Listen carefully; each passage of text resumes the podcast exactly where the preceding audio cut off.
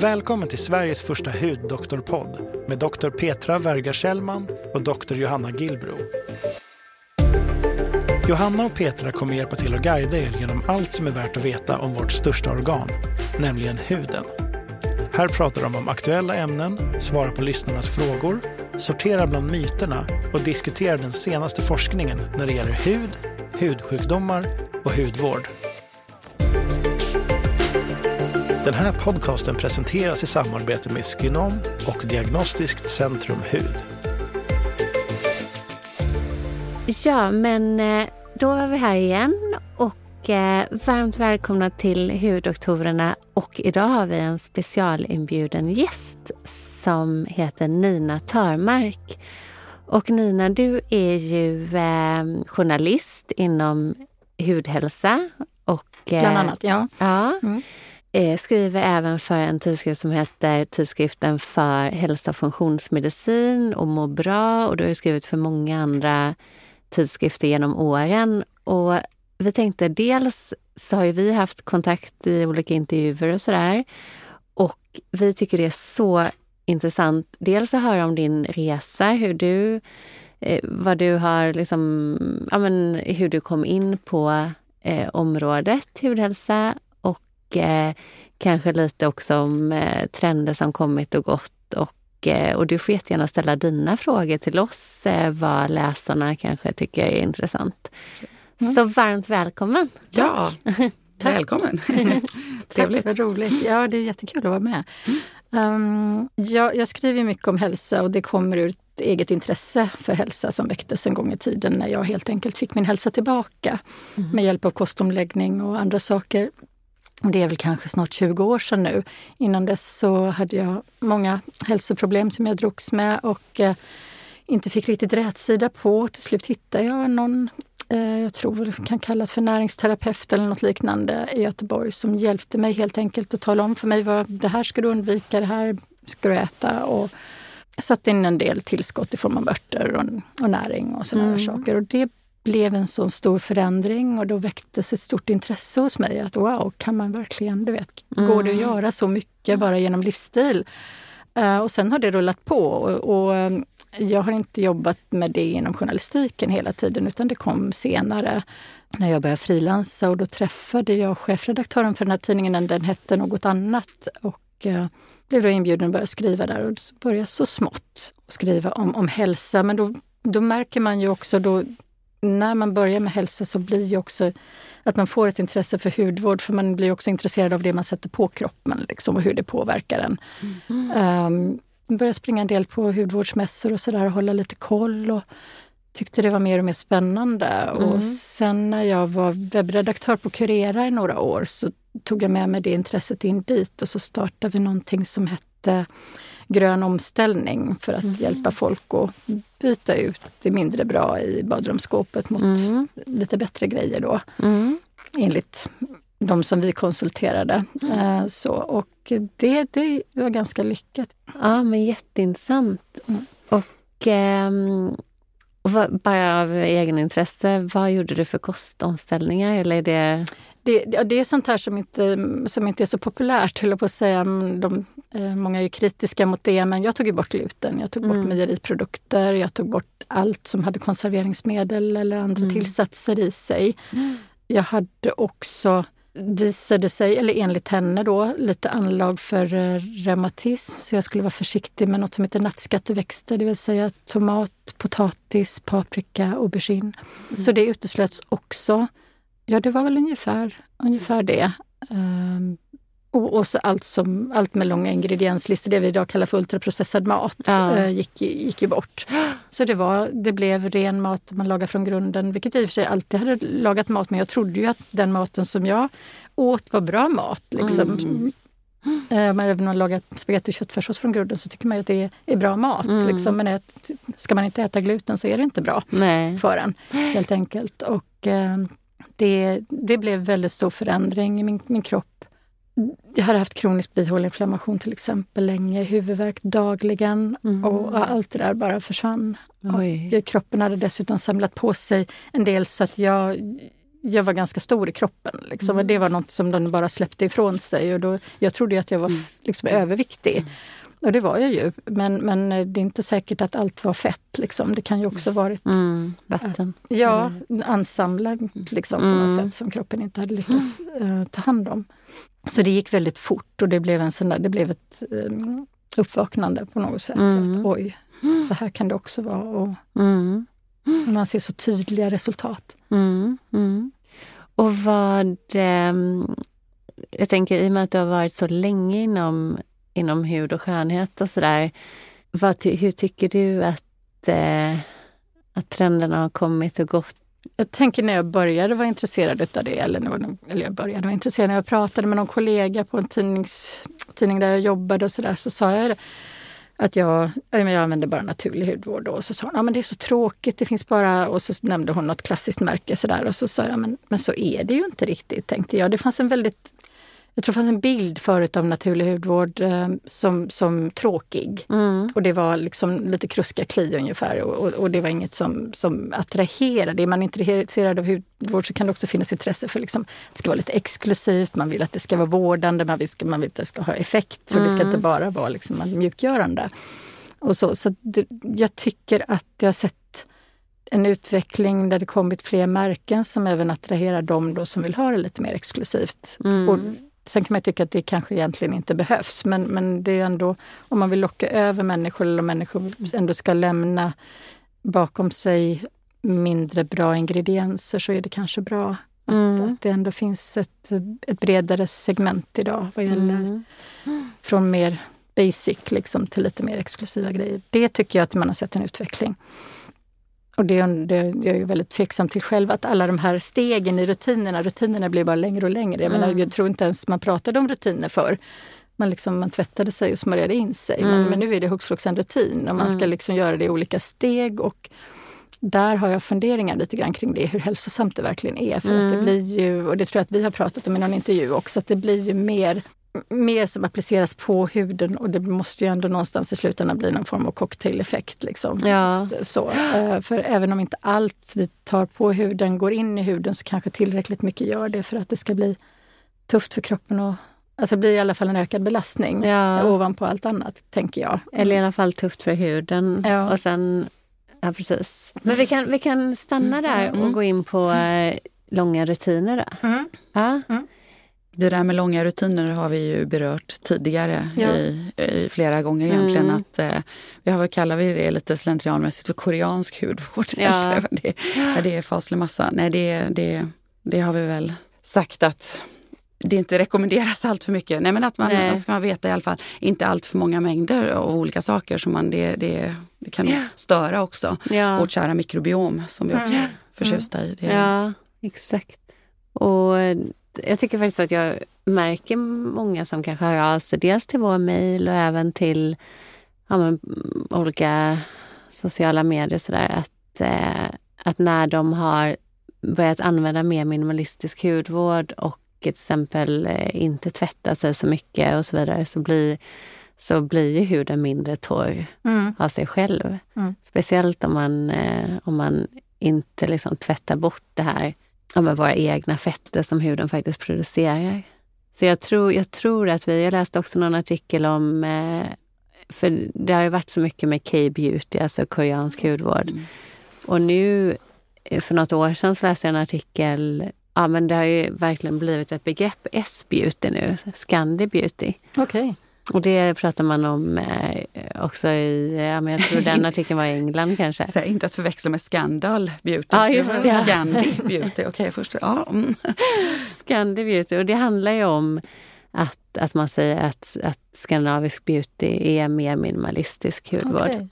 Ju... Sen kanske det inte är det, men eh, förhoppningsvis så, så är, är vi i alla fall någonting på spåren.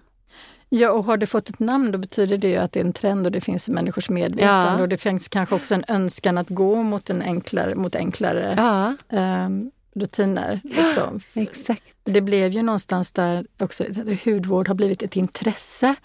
Och på gott och ont. Liksom. Det är väl klart att det är bra att man intresserar sig för vad man, man stryker på huden men det kan ju också gå i överdrift, mm. eh, tänker jag.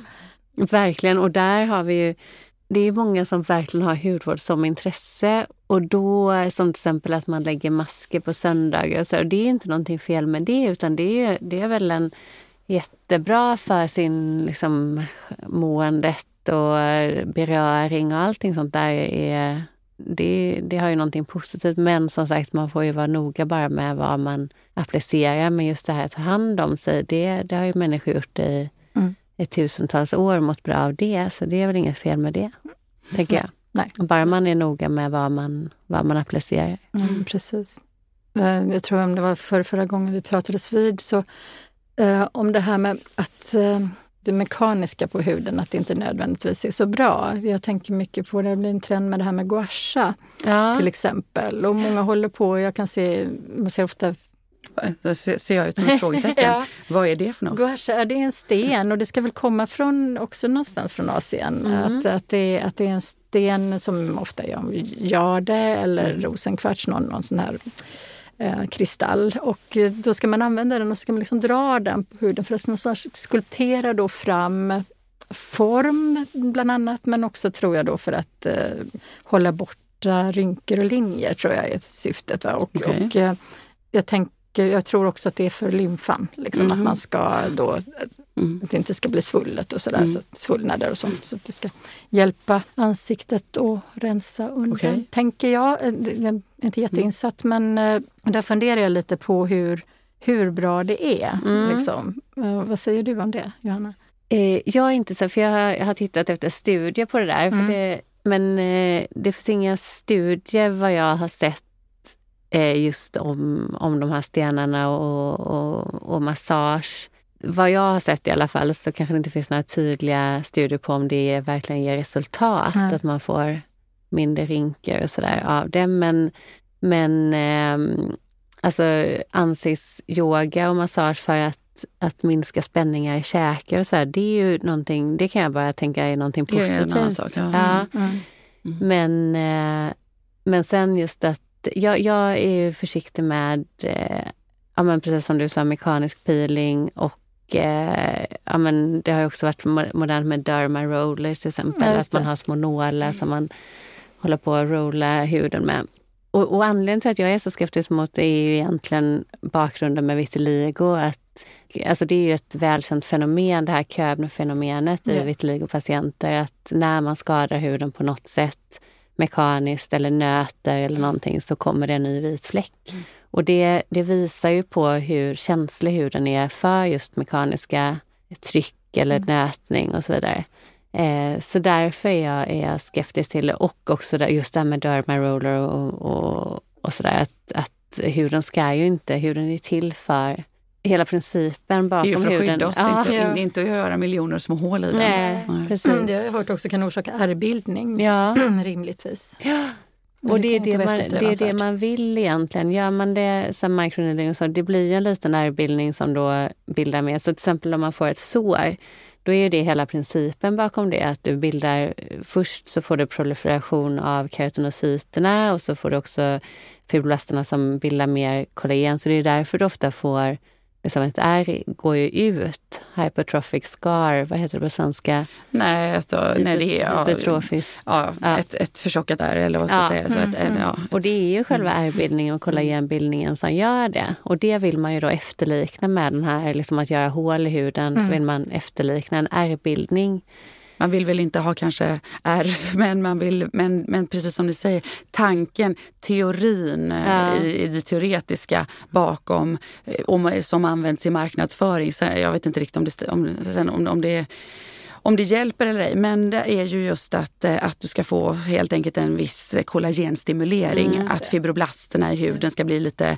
aktiverade. Som den, de, fibroblasterna tror att det är ett sår mm. och sätter igång och göra kollagen och så ska den där kollagenstimuleringen då leda till en ökad spänst i huden och så vidare. Mm.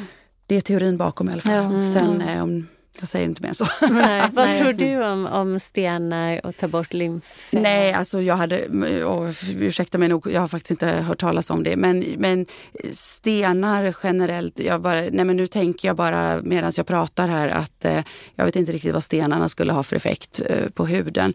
Ren allmän, att man liksom, att man skulle lite lätt massera och, och, och för att få bort vätska lika väl som att man, om man ligger ner får man mer vätska i ansiktet och huden eller om man ställer sig upp. Så det är klart att det kanske kan funka men då tror jag att stenar eller ansikte eller, eller fingrar eller vad, ja, det, eller bara resa sig upp så att det kanske liksom mm. går undan. Men någon, någon, att man av detta, varken massage eller ansiktsyoga eller stenar eller vad man nu väljer, skulle få till någon, for, till någon form av långsiktig förändring i huden. Det har jag svårt att se hur det skulle kunna gå till. Likaväl som att, precis som, säger, likaväl som att man kan bli svullen och mindre rynkor om man äter mycket salt. och sen så när man en vacker dag är helt intorkad då så, så blir man mindre svullen och då framträder rynkorna mer. Det, ja. Mm. Ja, nej, men den är som sagt, det är en väldigt stor trend och har varit på senare år då eh, och tror jag verkar fram, kanske mm. framför allt hos de som är intresserade av den naturliga vägen att gå. Mm, för då mm. ses väl det som ett alternativ kanske till, till, um, till andra um, att gå på salonger och göra andra ingrepp som kanske folk vill undvika av olika skäl. Då. Mm. Men, ja. men det man tror på ska man på ett sätt göra så länge det inte är skadligt. Det Nej, är nog så, viktigt så kan man väl också tänka. Faktiskt. Ja, ja. Mm. Och kanske att det ökar lite blodcirkulation och sådär. Kanske inte antagligen kanske någon form av behaglighet eller mm. någonting. Det kanske är, är liksom stimulerar de här sensoriska, alltså våra känselreceptorer och mm. liksom med någon slät sten och så vidare. Så att jag har ingen, ja, nej men det... Och lite oxytocin. Eh, ja, ja, kanske exakt. Fris, frisättning. Ja. Nej, men det kan man... Sen är jag lite nyfiken, ursäkta att jag avbryter, men mm. uh, på, det har ju kommit någonting på senare år om köldbehandling. Mm. För att uh, också där föryngrande effekt och ta bort uh, ja, kanske också för lite fettminskning mm. och sådana saker. Och det har också fått ett visst genomslag. Mm. Och det, lite, det, det, verkar ju också provocera ganska mycket. Alltså det, huden, tänker jag. Mm. Det, måste, det måste ju ändå mm ha en stress, mm. utgöra en stress på huden samtidigt som... Är det någonting du känner till?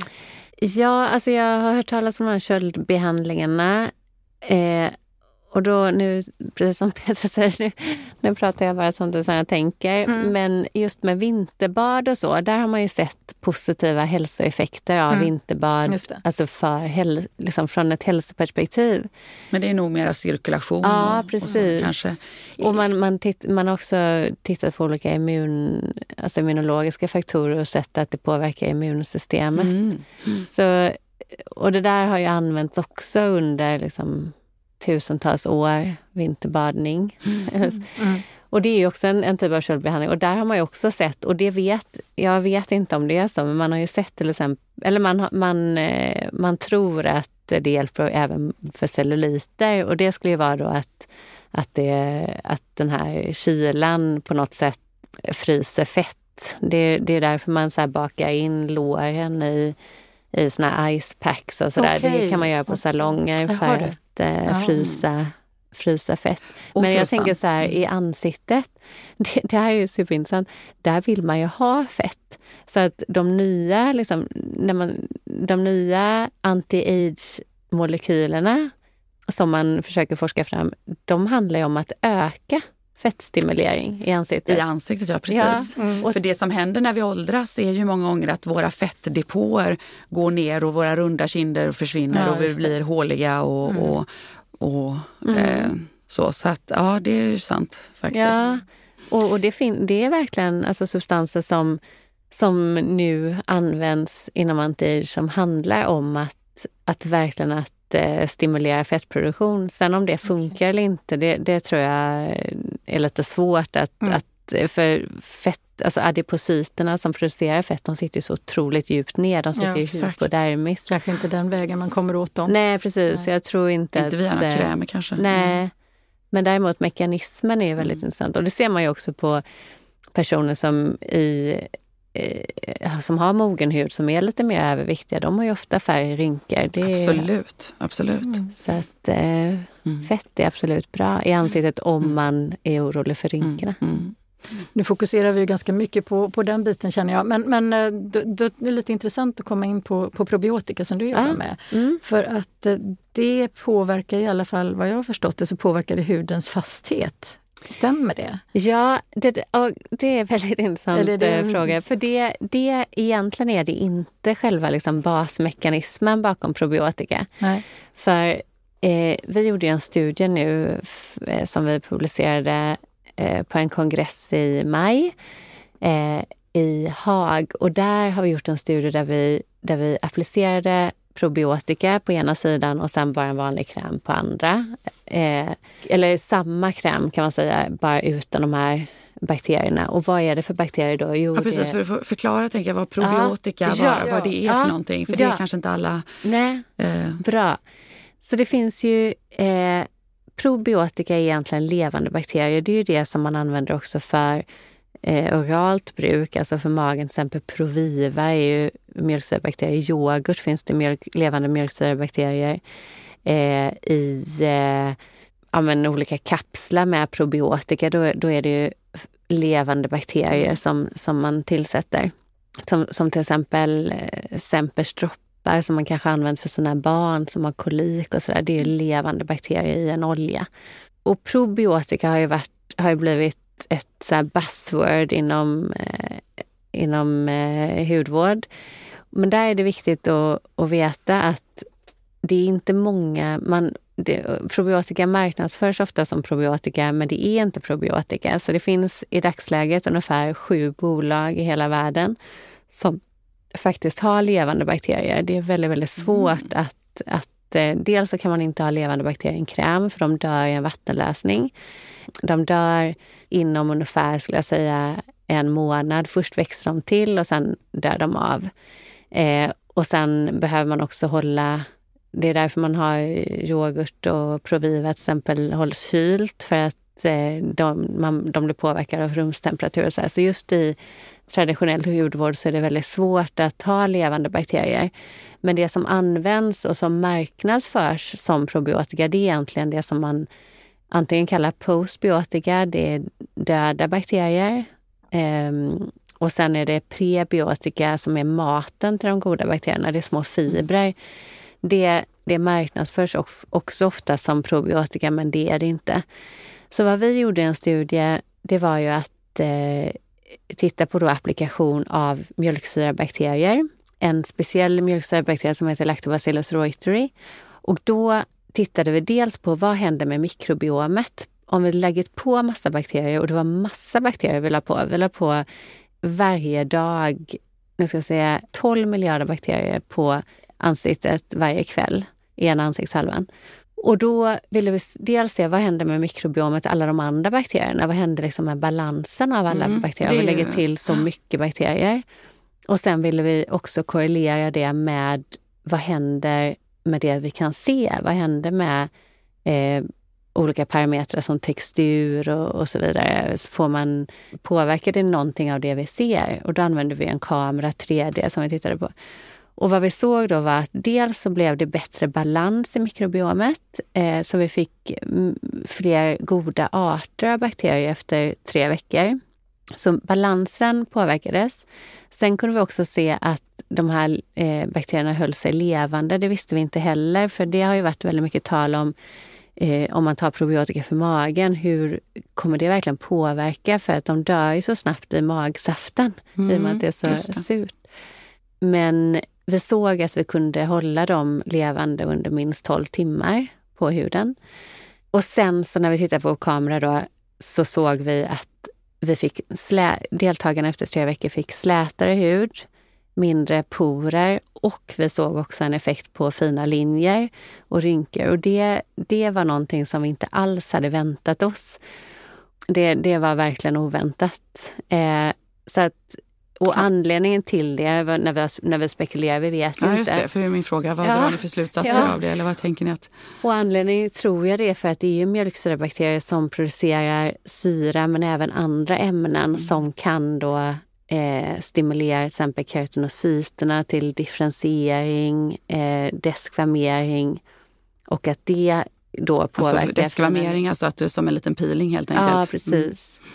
Eh, men på ett väldigt naturligt sätt, för det är inte mycket som produceras. Så det, det, och det är även andra ämnen som just den här bakterien producerar, som till exempel reuterin som är antiinflammatoriskt. Oh, okay. Så, att, eh, så det, det är liksom en cocktail av ämnen som de här bakterierna producerar på huden. Mm. Men som sagt, det här med fina linjer var, var väldigt eh, förvånande. Det pratas ju om någonting som heter tight junctions när, det kommer till termen och det ska, mm. lär ju också finnas i huden. Mm. Eh, och för, jag har hört någonstans att probiotika i hudvård kan påverka de här tight junctions. Så kan det vara det som gör också att huden kanske blir lite fastare? Eh, tight junctions är egentligen mer om barriärfunktionen. Ja, okay. Men absolut, om, om vi får en starkare barriärfunktion, det är så som niacinamid till exempel tros fungera. Okay. Vitamin B3, att det stärker barriären och därför då ger, liksom, har föryngrande egenskaper. Okay. Eh, men de här tight junctions sitter ju liksom i epidermis. Men det såg vi också i en studie när vi applicerade på det här gjorde vi för, för flera år sedan, men vi hade liksom, eh, organ och kulturer av hud som vi hade tagit från plastikkirurgi och så skurit ut eh, eh, ja, men hudbitar som vi sen hade i kultur så de kunde överleva i nio dagar och så applicerade vi probiotika på det. Och då såg vi även att, de, att de, det stimulerade olika barriär eh, gener som till exempel ja, men aquaporin, eh, även eh, filagrin. Det, och det är ju det är liksom, då, då rör vi oss i samma område som, som tight junctions. Mm. Det är lite, lite avancerade begrepp, eh, ja. inser jag, när jag lyssnade på dig och jag har ju inte alls den expertisen. Uh, men, men det var ändå någonting jag tänkte på. Uh, så. Något annat som jag är lite nyfiken på det är det här med kollagen. Mm alla ska ju äta kollagen idag. Och jag har tänkt, alltså, hur, jag får inte ihop det. Men det får ju inte vi heller. Nej, vi har ju pratat om det okay. åtskilliga gånger ja. egentligen. Att vi har lite svårt att se hur det här alltså ätna mm. kollagenet eh, skulle, att det skulle transporteras och lägga sig på rätt plats i huden och varför inte en köttbit i så fall mm. Eh, ja, har samma effekt. Känns att, väldigt, för jag tänker någonstans att mm. Kroppen som jag tänker så mm. bildar ju kroppen kollagen av olika näringsämnen som vi får i oss. Och det är ju inte så att kollagen bildas nödvändigtvis av kollagen då, utan Nej. det bildas väl av... Nej, vi äter ju rimligen kollagen också med, ja. när vi, och den bryts väl ner på samma sätt. Ja, nej, jag, nej. jag har ju väldigt svårt att se. Det är alltså kollagen, det är ju en, ett protein bara, det är ju bara ett gäng aminosyror ihoplagda ja. På en viss, i en viss ordning. Liksom, som, eh, Så att eh, jag har svårt att Ja. Och, också, men det, ja, och du också Johanna tror jag va? Ja, och sen det här kollagenet då, det kommer ju från slaktavfall. Alltså, eh, det kommer ju från kött ja. och slaktavfall mm. från gris eh, är det främst då i de, de här stora märkena. Så att eh, ja, då är man ju uppenbarligen inte vegan om man kan äta slaktavfall och då mm. kanske det är bättre. Finns det veganskt kollagen? Ja, det, det måste det finnas, tänker jag, eftersom, ah. eftersom, eh, eftersom liksom konsumenter säkert efterfrågar det så kommer säkert någon att trolla fram ja, det mer precis. eller mindre fungerande men med rätt marknadsföringsknep. Ja.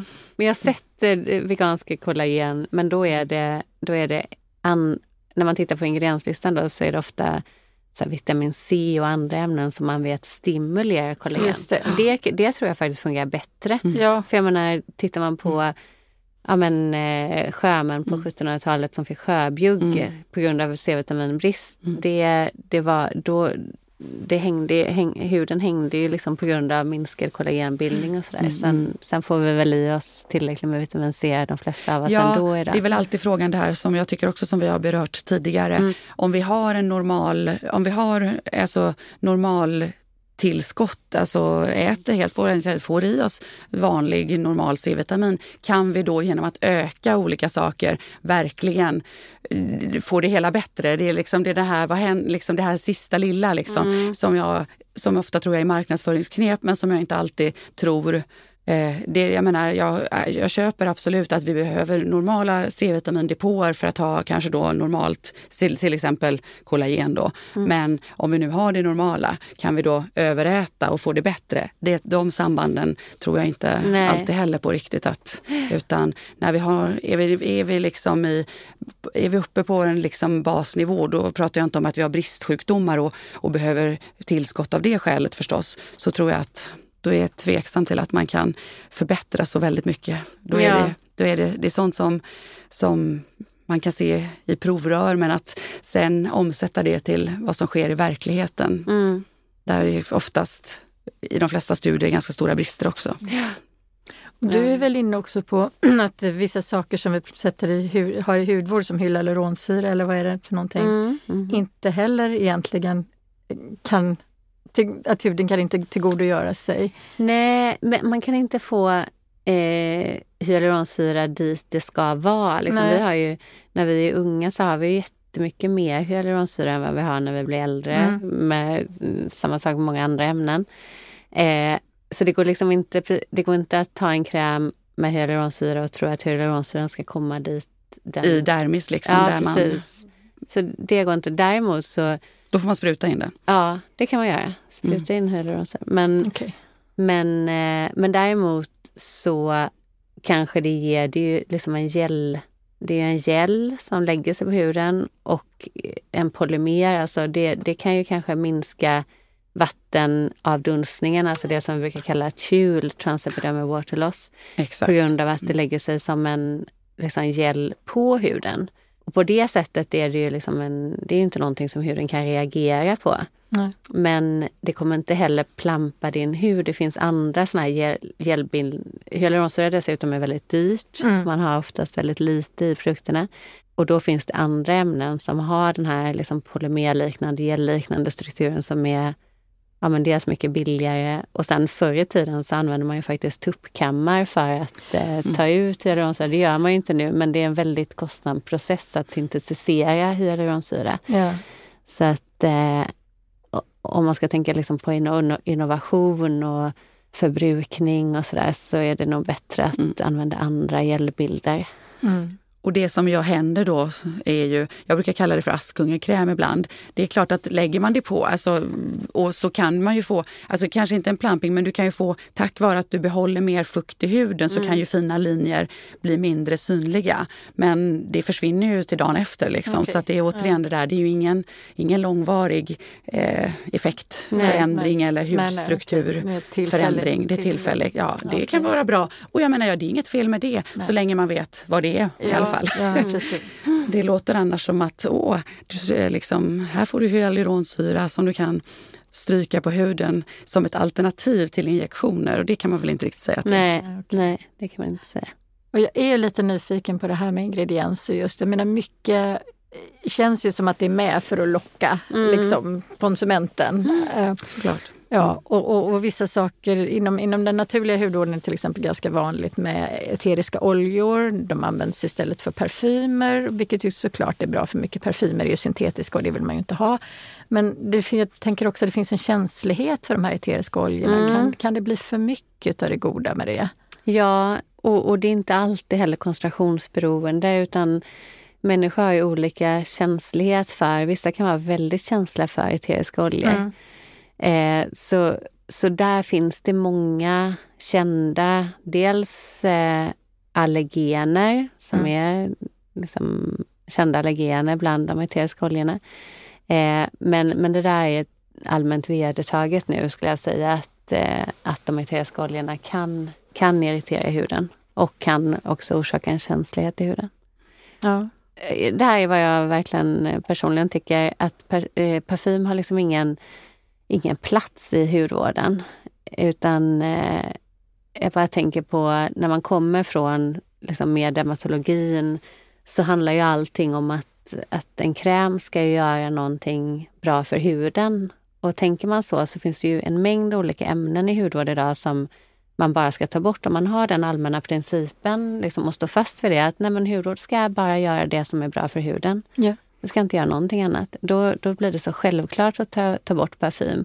Och jag kan förstå det här med parfym, för det är ju så emotionellt. Alltså jag kan mm. bara älska till exempel också att, att bara känna lukta på en citronolja eller det är ju någonting, eller en nybryggt eh, te med någon... Alltså det, det är så mm. emotionellt för oss med lukter mm. men men min rekommendation som jag fick av professorn som jag jobbade med under doktorandtjänsten var men ta lite parfym i håret då, för det har ingen plats i ansiktet. Nej, mm. Nej jag, är nog, jag, ja, jag håller med. Mm. Och det finns ju, eh, det där, jag, har, jag har varit lite nyfiken på att fråga, för flera gånger har du nämnt naturlig hudvård och då är alltså, vad menas? Ja, vad menar det, du med jag det? Jag vet att det är, lite, det är kanske så... lite slarvigt uttryck, ja. jag är medveten om det. Men det är också samtidigt det är ganska etablerat uttryck. Mm. Uh, och det är ju att, att som, så som jag ser det så är det ju att ha så få uh, kemikalier liksom, mm. som möjligt i. Uh, och det, men det är klart att, och vad är kemikalier ja, då? då? Precis. Jag är, med, jag, jag är medveten om det och även om ja, man tittar ja. på innehållsförteckningen i, på en så kallad naturlig... Allt är kemi. Ja, ja men precis så är det ju det. Men jag tror väl ändå syftet är att försöka ha så naturliga ingredienser som möjligt. Mm. Och och eh, också snälla konserveringsmedel som mm. möjligt. Och, för det här med naturligt, jag får ju oftast frågan som hudläkare också, mm. där, men är det bra med naturliga? Och mitt lite standardsvar på den frågan är ju att alltså, man kan inte generalisera, men eh, det är ingen garanti i alla fall att det ska vara eh, mindre om man säger allergiframkallande och sånt nej, där, utan snarare nej. tvärtom. Så att jag tycker mer, mitt svar brukar vara så här, ja men om man tål det så är det väl inga problem. Men, man ska vara, men det är som med det mesta, att man får, man får ju testa sig fram och eh, Eh, och se, men, men vi ser ju en över, eh, eh alltså, överrepresentation av kontaktallergier på just det som är naturligt då, det vill säga blommor och blader liksom i, i hudvård. Men, om man, men fortfarande är det ju en försvinnande liten del, så jag på, inte på något sätt avråder generellt från det. Utan, men, men bara medvetenheten och att reagerar man så kan det vara klokt att tänka att det kanske har med det att göra. Liksom. Absolut. Mm. Absolut. Och, brukar jag... säga liksom till producenter och sånt och fråga ibland att, att man får vara försiktig och skriva ut och liksom så här att man är medveten också om att alla inte tål Ja. Och där är jag benägen att hålla med verkligen. För jag, jag har ju sett liksom en, en eh, ja, men verkligen en ökning. Tittar man på så här försäljningssiffror globalt av det som marknadsförs som eco-beauty, eh, organic search, liksom mm. den typen av... Då ökar ju det enormt mycket. Men det i många, många fall så är det också ett sätt att sälja. Och tittar man på ingredienslistorna så i de här extrakten så vet du inte vad som finns. Inte ens producenterna av de här materialen vet vad som finns i. Så det finns ju, det kanske finns tusen olika substanser bara i, i ett ämne som är rapporterat på INKI-listan. Och det där är lite vanskligt och också att eh, de här konserveringsmedlen som används i, det, det är lika mycket rapporter på dem. Alltså bensinsyra och eh, kaliumsorbat och så som används i. Och där, jag tycker faktiskt att det är väldigt konstigt att just de har blivit eh, godkända eh, för att vara konserveringsmedel i, eh, för, för det ska man ju veta att det finns i naturlig hudvård så finns det konserveringsmedel. Ja, det måste det ju vara, annars kan du inte ens spara Nej, krämen. Men, men det är olika val av. Nej men det är ju svårt och det har ju vi berört tidigare att eftersom marknaden, eller vad man ska säga, eller det finns inget regelverk exakt för liksom precis vad som är vad och så vidare, så, så blir det väl lite granna upp till konsumenten att själv läsa på, pröva, bilda sig en uppfattning också om vad som passar. Det är nog väldigt individuellt, ja. mm. tror jag.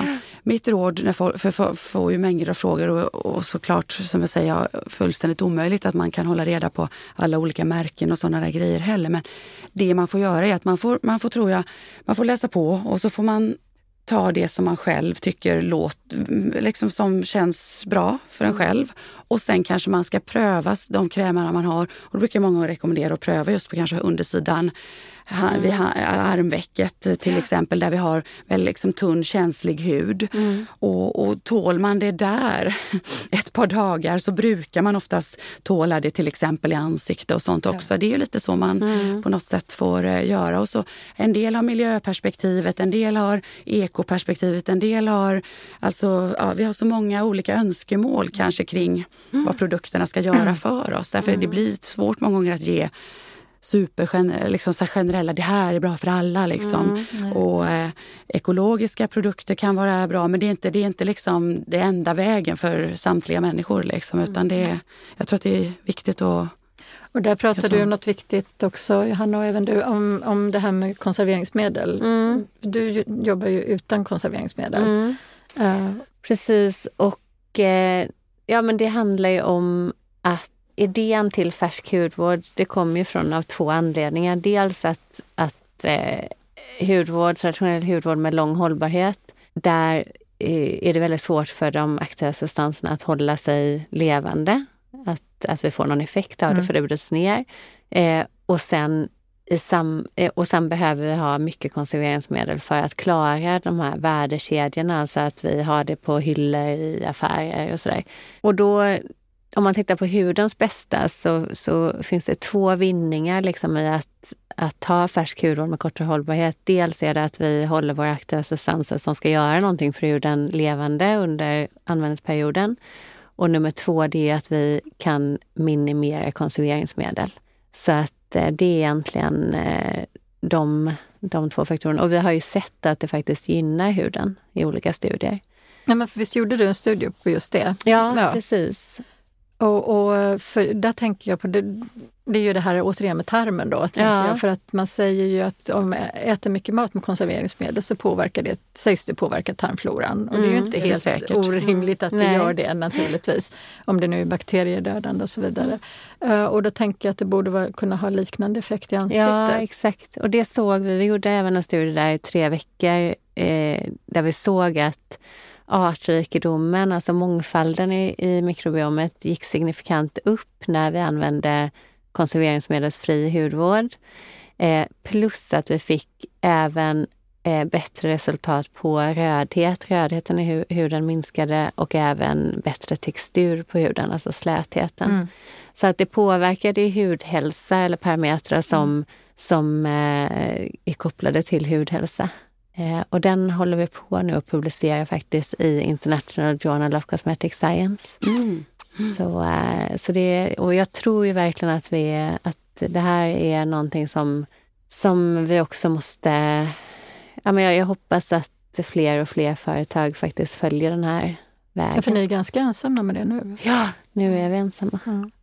Men eh, en, en, eh, en lekmannafråga. Varför är det bra att ha en rik bakterieflora i ansiktet? Ja, det, dels så ser vi ju i... Det som man har forskat mest på inom hudmikrobiomet det är ju atopiskt eksem och även akne. Och nu börjar man titta mer på rosacea också. Och där man ser de här eh, hudsjukdomarna, eh, det är ju att det är en minskad mångfald i, i de här. Man har väldigt mycket av en bakterie. Okay. Och, då, och då slår den här bakterien ut resten av alla sådana individuella bakterier som vi också behöver. Eh, och det, det är därifrån idén kommer till att man vill ha en ökad mångfald i huden för bättre hudhälsa. Då kan de balansera den här, säger kanske elaka bakterien då, som annars har en eh, Exakt. chans att ta över. Exakt. Nej, men, det, ja, nej, men, nej, men det var precis som du säger, jag, tycker jag brukar ofta tänka det på det sättet också som någon form av balans. Mm, liksom, mm. Att de, att de eh, balanserar upp varandra. Och, eh, det, ja, det, det, det tycks ju vara jätteviktigt. Och den här yttre hudfloran, alltså bakterierna, kommunicerar ju också med vårt immunförsvar. Mm, så ja, det, är att, eh, det är ju det som är liksom grejen. Eh, och det gör den ju egentligen under hela livet, från att vi är små och till ja, hela livet och mm. på olika sätt. Och vi tror ju att eh, hudfloran både kan lära immunförsvaret och, och alltså att, det, att det har en viktig betydelse för mm. hur immunförsvaret lär sig, upplä, lärs upp helt enkelt. Ja, immunförsvaret ska ju lära sig att till exempel skilja på så här, kroppseget och inte och det ska ju, det ska ju inte, det ska inte attackera egna celler och vi får mm. autoimmuna sjukdomar och så vidare. Och, och vi vet ju att immunförsvaret på olika sätt kan lära fel mm. och mm. vi kan få de här tillstånden. Och en faktor här i alla fall tog det ju vara liksom att de här bakterierna på ett, ett eller annat sätt samspelar med mm. i den här inlärningsprocessen. Då, så mm. att, eh, men exakt fortfarande hur det går till och hur, hur och vilka och eftersom det är så himla många olika bakterier mm, inkopplade mm, och så mm. himla många mm. olika mm. immunförsvarsceller inkopplade så kan jag tänka mig att massa olika småförändringar kan leda till massa andra mm, småförändringar. Och vad har vi för, vad är vi födda med för grund? Och, och vad utsätts vi för? Och massa, det är så otroligt många faktorer som påverkar. Och det är därför jag tror att hos vissa kanske kanske bakteriefloran har en större betydelse och hos andra så kan det vara andra småfel i det här som gör att vi på ett eller annat sätt mår dåligt och därför kan en del uppleva jättestor effekt av kanske då till exempel koständringar och så här, medan andra gör samma koständringar och mm. upplever inte exakt mm. samma mm. effekt därför att mm. eh, liksom, det är olika sorters imbalanser eller obalanser ja. som ger upphov till de här eh, ja eh, tillstånden av icke välbefinnande. Liksom. Mm. Så att, eh. Men ser du som hudläkare en, en koppling mellan vad ska säga, mag-tarmhälsa till exempel och hudbesvär? När du... Ja, det tror jag det finns, absolut. Ja. Eh, sen är den inte så enkel som, eh, som att eh, om vi äter antiinflammatorisk kost så blir huden bra. Liksom det, är, det är för enkla samband. Va? Men, mm. eh, men att, att samspelen finns definitivt. Och eh, det vet vi ju också att alltså både gut, brain, skin axis. Liksom. Så att, mm. eh, definitivt. Mm. Men eh, vad, vad, exakt vi ska göra. För jag menar, man har ju sett i studier att till exempel patienter med rosacea har eh, viss obalans i mag-tarmkanalen och sådär. Men sen har man också gjort då studier där man har identifierat de här och så har man justerat upp det och alla blir liksom inte 100% bra för det heller. Liksom, en del blir det men Ja, så, där, så att det, är inte liksom, det, det, är inte, det är inte så himla enkla eh, orsakssamband som man skulle vilja. Mm. Så att då, då kunde man fixa alla med en och samma sak bara. Mm. Utan det är många små mm. eh, saker som säkert behöver eh, skruvas på. Mm. Men viktigt är det och intressant är det och jag tror absolut på att, när vi går tillbaks till huden, att störa, om vi har en frisk hud, i alla fall ett, om vi har en att störa den, det friska mikrobiomet, att störa den liksom balanserade mikrobiomet så lite som möjligt. Eh, Eh, definitivt. Och där kommer jag till en annan mm. fråga faktiskt som jag hade och det är ju det här, vad, vad, är, vad, vad, är det bästa för huden när det kommer till hudvård? Vad, vad, ska vi göra för att vara så snälla som möjligt mot huden och få liksom, att den ska må så bra som möjligt? Egentligen? Ja, jag tror ju på minimalism, alltså att eh, en, vi behöver ju definitivt, väldigt många av oss, en fuktkräm, speciellt på vintertid när vi lever här i Skandinavien.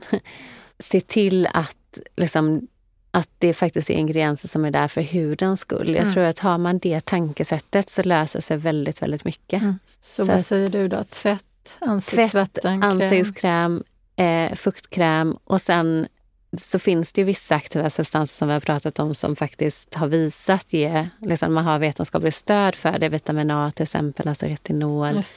Där tycker jag att, eh, att det är bäst att absolut man kan tillsätta dem i nattkräm eller hur man nu vill göra det. Men gör det på natten då. Så det, det kan absolut, har man liksom vissa hudproblem som man eh, tycker att man vill eh, åtgärda så finns, det, så finns det lite hjälp där man kan få, men applicera det på kvällen och, och gå inte för dagkrämer som innehåller för mycket aktiva substanser för det kan ställa till det också med solexponering och sådär. Ja, just det. Du nappar inte på med ansiktsvatten hörde jag. Nej, nej. Det, nej, det, det, det är ingenting som eh, som jag är en förespråkare av. Och det finns ju inte heller några, det finns inte en enda vetenskaplig studie där man har just har tittat på ansiktsvatten, vad det, vad det gör. För det brukar man väl säga då att det på något sätt skulle hjälpa droppa krämen in i huden eller ja, någonting? Ja, men det där, det där det finns inget stöd för det alls. Okay. Och jag vet att jag jobbade för ett, eh, ja, för ett företag för många, många år sedan där man just ville att, att vi skulle göra en sån studie för att få vetenskapligt stöd till att använda ansiktsvatten mm. och eh, vi kunde inte visa någonting. Intressant, då kan man hoppa det steget också då alltså? Ja, jag tycker det. Ja. Mm. Man lär sig något nytt. Vi tycker verkligen att det var väldigt kul att, att få äntligen få en gäst. Mm. Så eh, stort tack för att, eh, för att du kom och gästade vår podd. Ja, men det betyder jättemycket. Ja, verkligen. Jättetrevligt.